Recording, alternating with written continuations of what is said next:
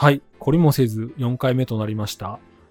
え、ラジオです。今前回はいいラジオですって言った後にちょっと言い直したんですけど、今回はタイトル言いました。さてですね、4回目なんですけども、今回はですね、そうですね、まあ、どうなんですか、ちょっといろいろ、まあ暑さもあって、えー、大変な時期ではあるんですけど、まあ1週間過ごした後の感想で言うと、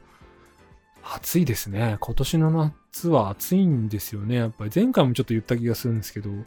なんでしょう、この尋常じゃない暑さっていうんですかね。ずっと体温以上というか、微熱っていう気温が続いたりするところが多いと思うんで、まあね、ね、あるところは40度越しちゃったりっていうところまでニュースになったりしますけども、ね、アメリカでは54.4度とかいうところもあったりとかして、54度って息吸えんのかなっていう感じですよね。蒸気とかだとまあもっとあるんでしょうけど、ちょっと暮らしてる分にはむず、まあ暮らせるとこじゃないところの気温なんで、まあなんとも言えないんですけど、まあ大変な気温ですよね。さてまあ、今日なんですけど、まあちょっとあの、別に誰からも指摘されたわけじゃないんですけども、うちでやっている SNS 系、Twitter と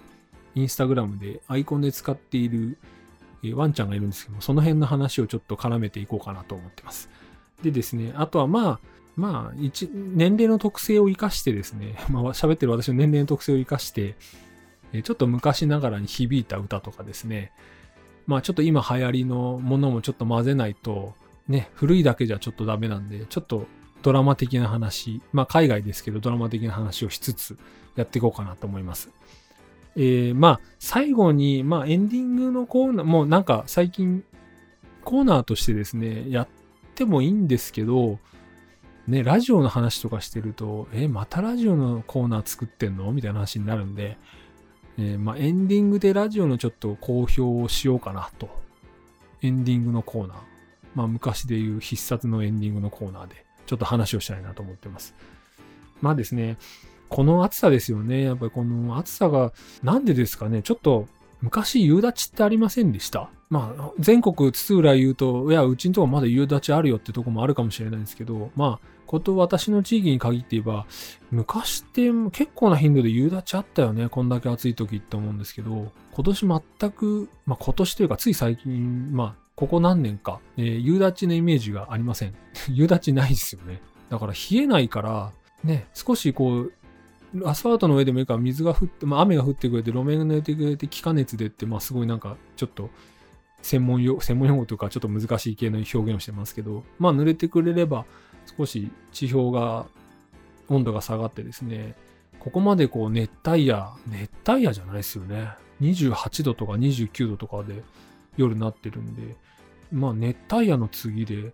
何ですか？なんかそんなのもできんですかね？猛暑日とかと同じように夜も。ああいう感じになっちゃって、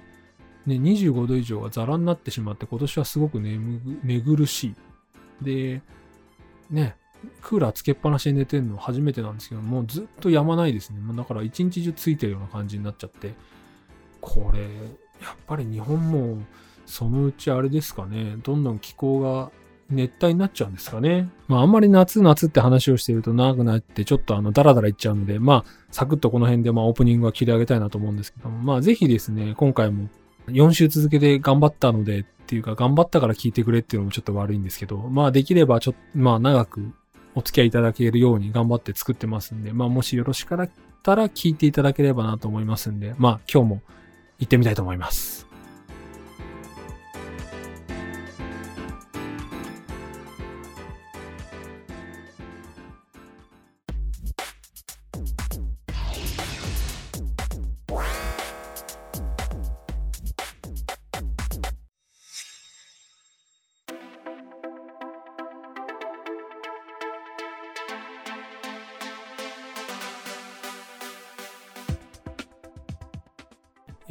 4回目になりますので、だいぶ落ち着いて話ができるようになってきたかなと思うんですけども、今回はですね、まずあの、インターインスタとかですね、ツイッターの、えーうちのラジオのアイコンになってます、あの写真についてというか、まあ、柴犬さんなんですけども、それについてちょっと話してみたいなと思ってます。えーまあ、亡くなってはもう、あの、実際のその写真の絵ですね、うちの柴犬はですね、亡くなってしまっているんですけども、当時多分10歳前後だったと思うんですよね。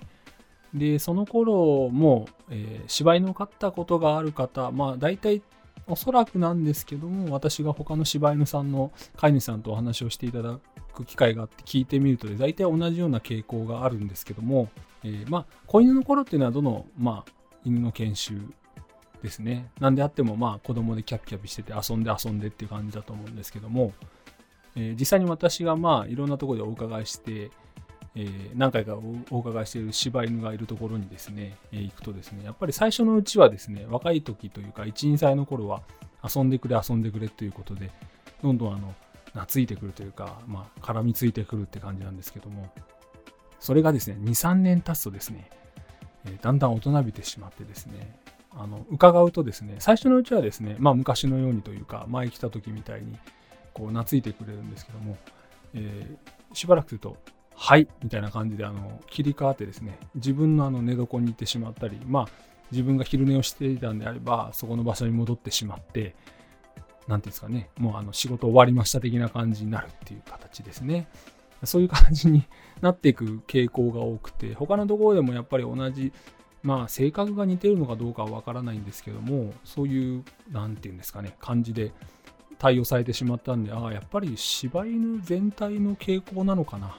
っていう感じですかね。まあ、ちょっとあの、もし柴犬さんで、いや、うちはちょっと性格違います、ずっと違いますみたいな感じがあったら、まあ、連絡、まあ、毎回 連絡くださいって言ってるんですけど、ちょっとあの、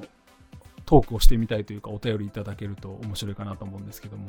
でですね、まあ、えー、如実に出るのが飼い主の一家であったとしても、お出迎えですね。なんせ、ワンちゃんの場合は、ご主人さんも的確に判断しているので、ご主人が帰ってくるとですね、何て言うんですかね、もうずっと嬉しい、帰ってきて嬉しいジェスチャーっていうんですかね、その態度をずっとするんですけども、えー、家族で私、まあ、ワンちゃん大体主人様の2番目っていうパターンだと思うんですけども、そういうパターンで、えー、3番目とかになってきちゃうとですね、はいっていう、またさっきのですね、あの、1、2分こう、尻尾振り振り嬉しい嬉しいってやるんですけども、えー、はいっていう感じで終わると、まあ、まあ、さっさと自分の、えー、元の位置に戻るみたいな感じになってしまって、結構まあ、冷たい、まあ、ツンデレっていう人もいるんですけども、冷たい感じになるという感じが、あの、芝居の特徴ででしてね。で、つい最近ですね、あの、ペットショップというんですかね、まあ、ホームセンターとかも今、ワンちゃん置いてるとこあると思うんで、見てみるとですね、当時、えー、まあ、ちょっと下世話な話なんですけども、当時はあのシベリアンハスキーがブームの時でして、まあ、結構相当昔だなと思うんですまたこれもまた昔の話なんですけども、で当時ですね柴犬は洋犬ブームによりかなりお安く購入できたっていう、まあ、うちで言うと多分10万円切るぐらいですね。でとてもうちのあの写真のワンちゃんはですね子供の頃から人懐っこくてですねすごく性格が良かったんで、まあ、本当は男の子が欲しかったんです実は女の子なんですって話になってまあいいかということで、性格がいいので買っちゃえってことで急に買ってしまったりしたんですけども、今やですね、ホームセンターでこの前見に行ったらですね、30万以上。これちょっとびっくりしたんですね。3倍。まあ、ブーム、まあね、社会学的に言うと需要と供給、経済的な話で言うと、まあ、そこら中ですね、えっ、と、私のまあ犬を飼ってた時もそうなんですけど、最初の頃はもう完全に洋犬ブームですね。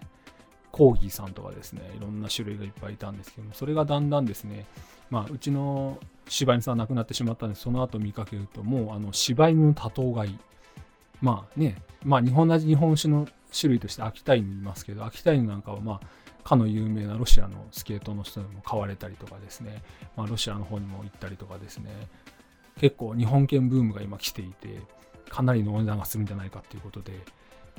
まあす、すごい人気ですよね、今ね。多頭買い普通ですからね。本当にすごい多頭買いしてるなっていうのがありますので、まあ、ちょっとその辺をちょっと広げて話をしてみたいなと思います。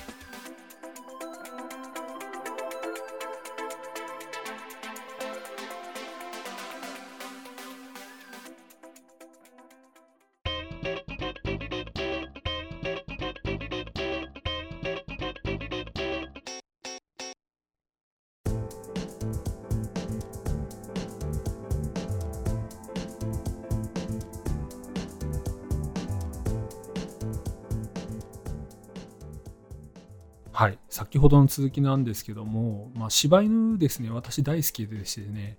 えー、ちょっと噛みましたけど、まあ、インスタとかでもですね、柴犬で、ハッシュタグ柴犬で、あの、毎回見るぐらい、こう、結構動画見るとですね、昔のうちのその写真の犬とかを思い出してですね、柴犬さんですね、思い出して、ああ、懐かしいなとか思いながら、結構同じような動作するんだなっていうのを思い出したりしながら見てるとこなんですけども、まあ、なかなかですね、やっぱツンデレさんででしてね、なかなかこう、懐いてると思いきや、なんかもう大人と普通はですね、あの小型犬さんの種類だと大体あのいつもべったりで、まあ私の知り合いでも飼ってる方がいらっしゃってですね、伺うと、まあいつもべったりで膝の、まあ膝じゃないですね、まあ膝の上だったり腕に抱かれたりして落ち着いて、なんか私が、私はここが大好きみたいな感じでいらいるんですけども、まあこと柴犬に関して言えばですね、他の犬さんもまあ似たような犬種の方もいるのかなと思いますけど、まああの、えー、最初のうちはさっき言った通り、えー、じゃれ合って子供みたいで、まあね、ガジガジ噛んじゃったりとか、いろいろいたずらをしながらやんちゃで楽しく過ごすんですけども、本当にあの3、4年経ってくるとですね、大人びてきてですね、なんか大人と生活、なんか大人だけの生活だから犬飼ったのに、一緒に大人になっちゃったねっていう感じのなんか、なんですかね、態度を取られてしまうというか、なんか、もう常になんか高校生ぐらいのとか、下手すと社会人出ちゃったかのような大人の対応をですね、されてしまうってですね、まあそこはまた面白いんですけども、なかなか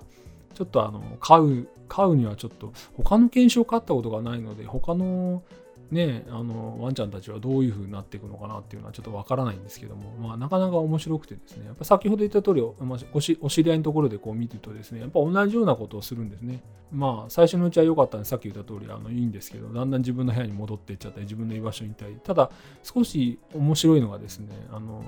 なんていうんですか、好意がある人とかですね、いいことをしてくれた人の横にはですね、べったりついてきたりするんですね。横にこう伏せてくれてですね、ずっとこういてくれたりですね、してくれるっていうことがあって、結構そこがまたこうツンデレさんなんでちょっと可愛くなっちゃうっていうのがあったりとかして、まあ、そこが魅力だったりするんですけども、まあ、他の犬種もこうね、あのお散歩するとこう関わりがあるので見てるとやっぱその他のワンちゃんもやっぱ可愛いんですけどやっぱり柴犬のその何て言うんですかね私の場合だとまあ今まあ、北海道犬でもまあね、あの、某、なんですか、携帯のワンちゃんとか、まあ、北海道犬のですね、ワンちゃんとか、あとまあ、えー、知り合いでいうと飼い犬っていうんですかね、飼い犬っていうんですかね、そういう犬もいますけど、やっぱ私、ツートンが好きなので、あの、まあ、うちもその、この写真のやつですね、写真のワンちゃんはですね、えー、まあ赤、赤茶っていうんですかね、赤茶と白のツートンで、そのツートン具合がまた綺麗でですね、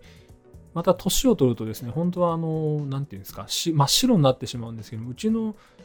犬の場合はですね、真っ白にならずにずっとツートンで顔はいてくれたので、まあ年を取るんですけど、顔は綺麗なままでいてくれたっていうのがすごく、なんていうんですかね、嬉しかったっていうんですかね、なんかすごく自慢というか、そういう感じでいました。まあ犬のね、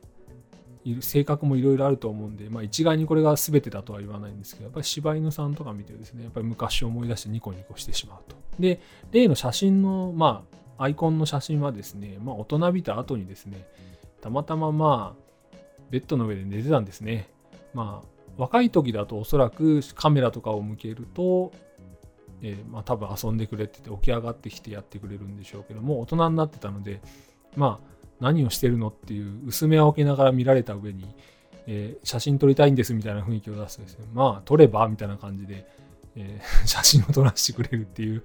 まあなんか大人な対応をしてくれるっていう、そこがまた面白かった。記憶としてはすごく面白い記憶でしたね。ちゃんとカメラをですね、今、今はスマホの時代ですけど、その当時ちょうど、ちょっといいめのカメラを持ってたんで、それでちょっと撮ってみたんですけども、すごくいいね姿ですね。まあ、あれもっとでかい、体が全部映ってて、綺麗にあるんですけど、まあ、その写真は写真で別に私飾ってあるんですけど、とてもお気に入りなので、ちょっとアイコンに使わせていただいて、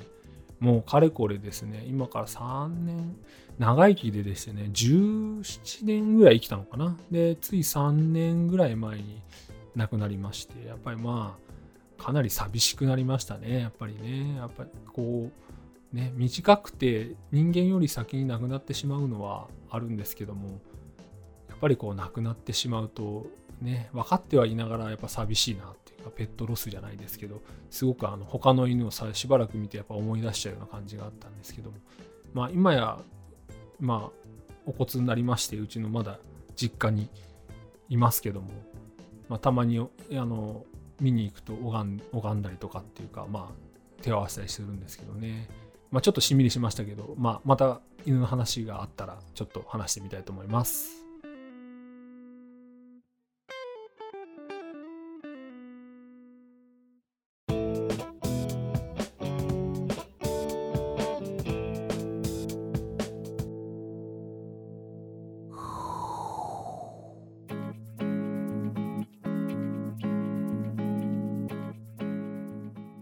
えー、えーってまた言っちゃってますけど、ガラッと話は、話題は変わりまして、最近ですね、また昔を思い出して、ちょっと聴き始めた音楽っていうのがありまして、まあちょっとその話をと思ってるんですけど、最近はいいですね。あの、CD 持ってなくても、ね、聴ける時代になりました。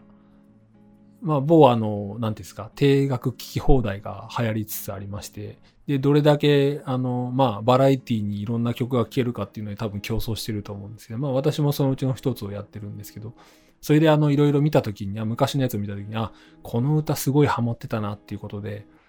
まあ、ちょっと探してみて、まあ、たまたまこう提携したり、あの、楽曲提供してればそこをダウンロードして、まあ、通勤時とかですね、いろんな動く時に聴いたりとかしてるんですけども、まあ、良くなりましたよね。あの、昔だったらってまたまあ、結構昔々って言うんですけど、ちょっと前だともう、その定額サービスがなかった頃は、まだその、まあ、アーティストさんたちも定額に力を入れてない時は、まあ、買ってこいみたいな感じで、まあ、CD を買ったりとか、まあ、まあ、ボツタイヤとかですね、ああいうとこで借りて、まあ、私的にダビングして聞くとかですね、そういうのが、まあ、主流だったと思うんですけども、まあ、今や、本当に聞きたくなったらすぐ検索してダウンロードできちゃう。それもまあ Wi-Fi 使ってれば、家の Wi-Fi とか使ってればお金はかからずにダウンロードできて、スマホの方に一時保存、まあ契約してら一時保存できてずっと聞けるっていうことになるので、通信費ももったいなくないっていう形になるんで、とてもいいと思うんですけど、まあ私今回ですね、ここ1週間で入れた曲がありまして、えー、バックストリートボーイズの The One さあ、英語の発音がこれでいいのかどうかわからないで言ってます。ちょっと怖めですけども。もし英語に慣れてる方がいて違う言ったら教えてください。えこれはですね、まあ、また昔の話になっちゃうんですけど、昔、あの、アニメでですね、多分日テレさんと、まあ関東の、私関東って、まあ日本人ってくくりやってるんですけど、まあ実は言っちゃうと関東で、まあそれも多分深夜なんで、これ言っちゃうとある程度地域的なものが分かっちゃうんですけど、えー、深夜番組のアニメですね、花田少年誌っていうのがありまして、そのオープニングテーマだったんですね。まあやっぱり前回と同じで帰ってきて、たまたまつけたらそれをやっていて、ガチャガチャ、ガチャガチャって言うとまあですね、昔のテレビになっちゃうんで、その子まで古くないんですけど、まあリモコンで映したらそれが出てきていて、で、またあの、その、花田少年誌の、まあ、ちょっと話が、ちょっとすり替わっちゃうんですけど、花田少年誌っていうアニメがですね、またいい話でですね、ちょっとあの、ほっこりするっていう、まあ、いろいろその、今や、えー、電子書籍とかああいうの見れるんですけど、ちょっと、私コミックで本当は実は見たことがなくて、アニメでしか見たことがなくて、いや、いいなと思って、まあ聞いて、まあ見てたんですけども、で、その主題歌で話が、まあ歌が歌われていて、まあその、なんて言うんですかね、あの、内容とですね、主題歌のイメージが、まあ僕の中ではとてもリンクしてですね、なんかちょっと壮大にこう、広がるようなイメージで、まあもともとバックストリートボーイズまあ、音が、歌声が綺麗で、まあ、それはもう言うに越したことはない。まあ、皆さん知ってることだと思うんですけど、まあ、それがすごくイメージがあって、たまたま何ですかね、何で思い出したのかちょっとわからないんですけど、あるのかなと思ったら、まあ、私の契約したやつにあったんですね。もうそこからループです。まあ、ループって、もうその曲だけ、ループで聴きまくりですね。しばらく飽きるまで聴けちゃうっていうのは僕の、まあ自分の性格なんですけども、まあしばらくずっと今、ここ何日かはそれしかかかってないです。で、頭の中ループしますし、で、また聴きたくなるんですね。ちょっと思い出したにしては結構思い入れがあった曲だなと思って、まあ別になんかすごくいいことがあったとかじゃなくてですね、多分まあ花田少年誌のそのアニメ自体も良かったというか、ちょっと感動するところもあったりっていうのがあって、すごく印象が多分残ってて、焼き付いてるので、こういう風になったんだと思いますけど、まあ、とにかくおすすめな感じです。まあ聞いてみて、あの、まあ普通のね、ラジオさんだったらこう、どうぞみたいな感じでこう流せるんですけど、まあ、なんて言ったって、あの、そういうことができない放送の配信なんで、まあすいません。ちょっとあの、もし興味があったら配信とかあって、まあ聞けるようであれば聞いてみてください。とてもおすすめな、ですね。歌詞もまあ和訳見てみたんですけど、まあいいですね。やっぱりちょっと、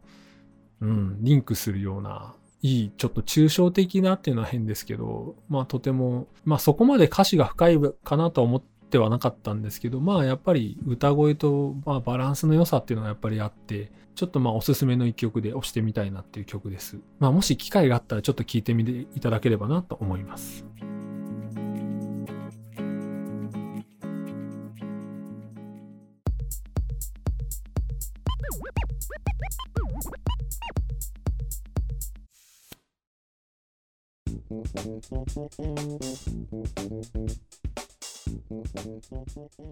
はい。またガラッと話題が変わりまして、今回ですね、まあ、お話ししたいなと思ってるのがですね、お盆前からちょっと流行ってる、もう結構前からですね、なんか話題になっていて、私も契約している、まあ宣伝ではないですけど、ネットフリックス関係ですね、結構あの、見られてると言われている、一つはあの、愛の不時着。すいません、見てません。まあちょっともう一個の方でですね、あの、私が見てるのが、えー、イテオンクラス。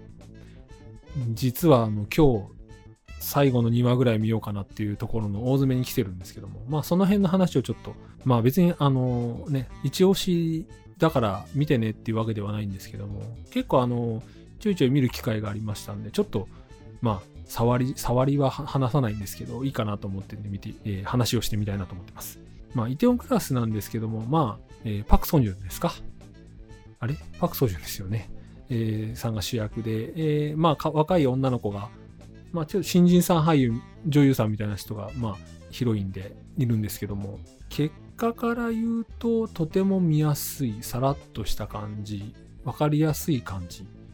まあ別にあの評論家ではないんであれなんですけど、もうちょっとあれですよね、韓国ドラマって最初の方すごく絡めて絡めて、で、最後の方どんどんいろいろなものがつながっていって、あ、こうだったのかって言って、ある程度、ハッピーエンドなりなんないで終わっていくっていう感じのが多いんですけど、まあ、若干その、まあ男の人に人気だっていう話もあるんですけど、ちょっと、まあさらっとしてるなっていう印象ですね。まあ見えなくはないんですけども、まあわかりやすいといえばわかりやすい。まあ、見てるとですね、たまにこう、あれ、あの人とあの人どういう関係だっけっていうのがたまに出てくるっていうのが多くてですね、そこら辺をこう、絡めちゃうと多分、まあ見慣れていない男性陣まあ性別でこう言っちゃいけないんでしょうけど、多分まあまあ男性陣ちょっと難しくなってきてしまう。ちょっと韓国、韓国してるドラマの作り込みだと、あれなんですよね。ちょっと難しいかなっていうのが印象なんですけども、なんて言うんですかね。話数も、まあ、韓国ドラマにしては少なめ。20何話が大体とか16話ぐらい。まあ今回イテオンクラスも16話だったと思うんですけど、それに比べると、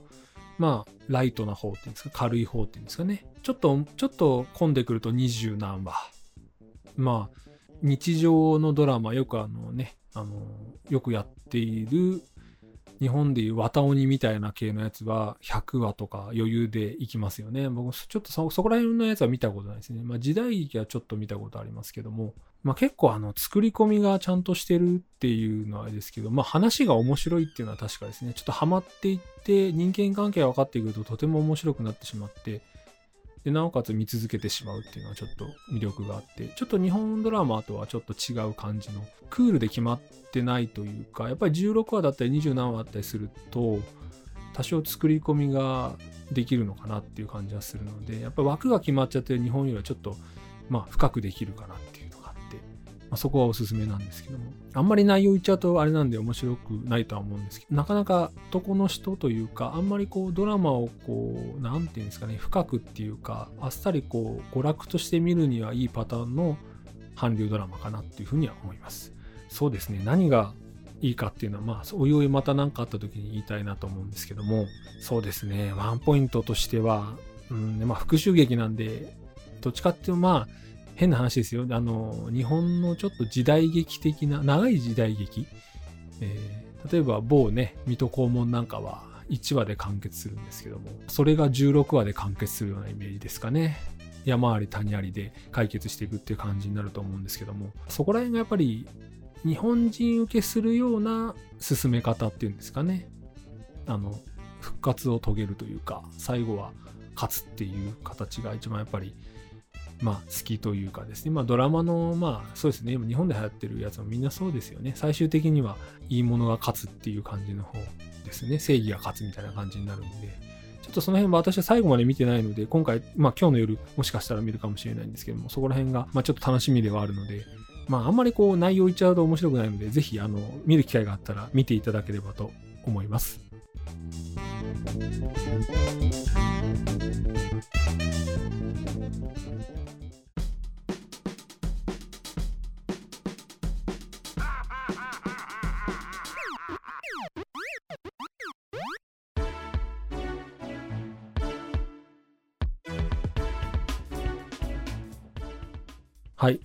もう、もうエンディング。まあ、もうエンディング。長いよって言われてるかもしれないですけど、いろんなもんをごちゃ混ぜた上でエンディングになりました。まあ、柴犬の話から始まり、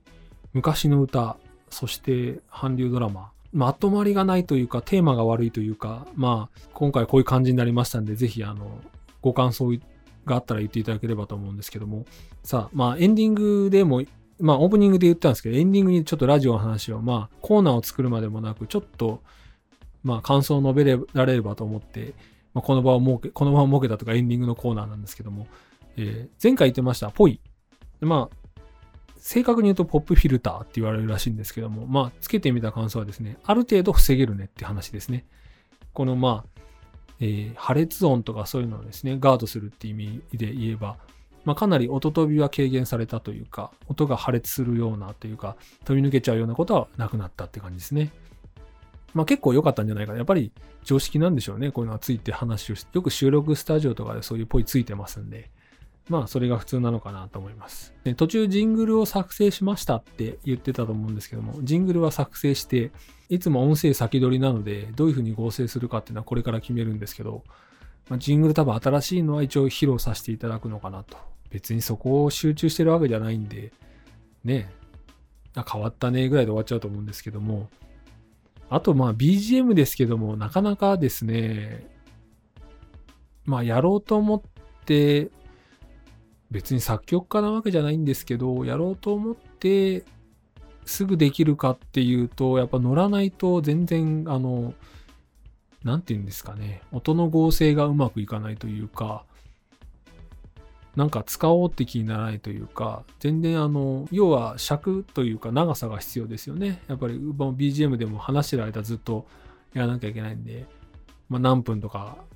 できれば何分以上あった方がいいなって思ってやるんですけども。まあ BGM なんでそこまで作り込みは必要ないんですけども、やっぱり長さ的に伸ばそうとすると、出来が悪いとですね、やっぱり伸びない、時間が伸びないですね。で、まあ、サクサクいけると、変な話、まあ、別に偉大な作曲家でもないんですけど、3、4曲バシバシいけちゃう時もあるので、これがやっぱり人間の面白いところかなと思いますよね。乗ると乗らないで、まあ、こう、なんていうんですか、波を打つっていうのが人間っぽいですよね。機械じゃないところの楽しさっていうんですかね。だから、まあ、絞り出すっていうかですね、そういうのもやっぱ人間の中で必要な部分でもあると思うんですけども、やっぱそこにこう向かっていかなきゃいけないんですけど、ただこれをやりすぎちゃうと、またあの、前まあ、昔から、前から言ってるように、前々回とか前回から放送言ってる通り続かなくなっちゃうので、まあ、なるべくこう、まあ、我慢していただくというか、同じ BGM でもちょっとリサイクルさせていただこうかなと思ってます。まあ、そこまでメインに考えてはないので、別にこう、同じでもずっといいかなと思いますけど、まあ、いろいろ考えていく中で、やっぱり BGM はちょっと、ね、夏、うん、でも夏だから冬だからっていう使い分けはこのネットラジオにはそぐわないのかなと思いますんで、いつでも聞けるっていうのがまあメインなので、だからオープニングの方夏の話なんかっていうのは、これ夏の話、収録なのねって話になっちゃうので、ね、あんまりこう季節感とかですね、今のこのね、前も話したこのね、蔓延してるものの話とかですね、そういうのしちゃうと季節感とか年代感出ちゃうので、どうなのかなっていう部分はありますけども、あとは、まあなんか個か話そうかなと思ってたものもあったんですけど、まあ次回に伸ばしたり、ちょっと棚上げしたりっていう感じでですね、やっていければなと思うんですけども、どうなんですかね、4週やってみて、ね、結局、ネタ考えるのがだんだん必死になってきたっていうのは正直なところで、なかなかこう、ね、楽しくね、みたいな話にはならないので、まあそろそろやっぱり他力本願的なものもちょっと若干導入したいなと思ってるので、ぜひあの、聞いていてですね、いいなと思ったらですね、e ラディオ関係でこうアカウント取ってますんで、そこら辺でちょっと検索し、まあ Twitter でも、えー、インスタグラムでもいいんで、検索していただくとちょっと出てくるって形ですよね。これやっちゃうとなかなかね、どうなのかなっていう過去の経験上ですかね。10、まあ、昔作っていたラジオの経験上、苦しく、自分で首を絞めちゃうことになるので、やっぱり自分でネタを作った方がいいのかなっていうふうには思ってるので、まあ、ぜひ、ちょっとこれ、なるべく、何ですか、自ら発信するっていうのを続けていければなと思いますんで、またまたぜひ、え応援でいただければと思いますんで、まあ、また次回お会いしましょう。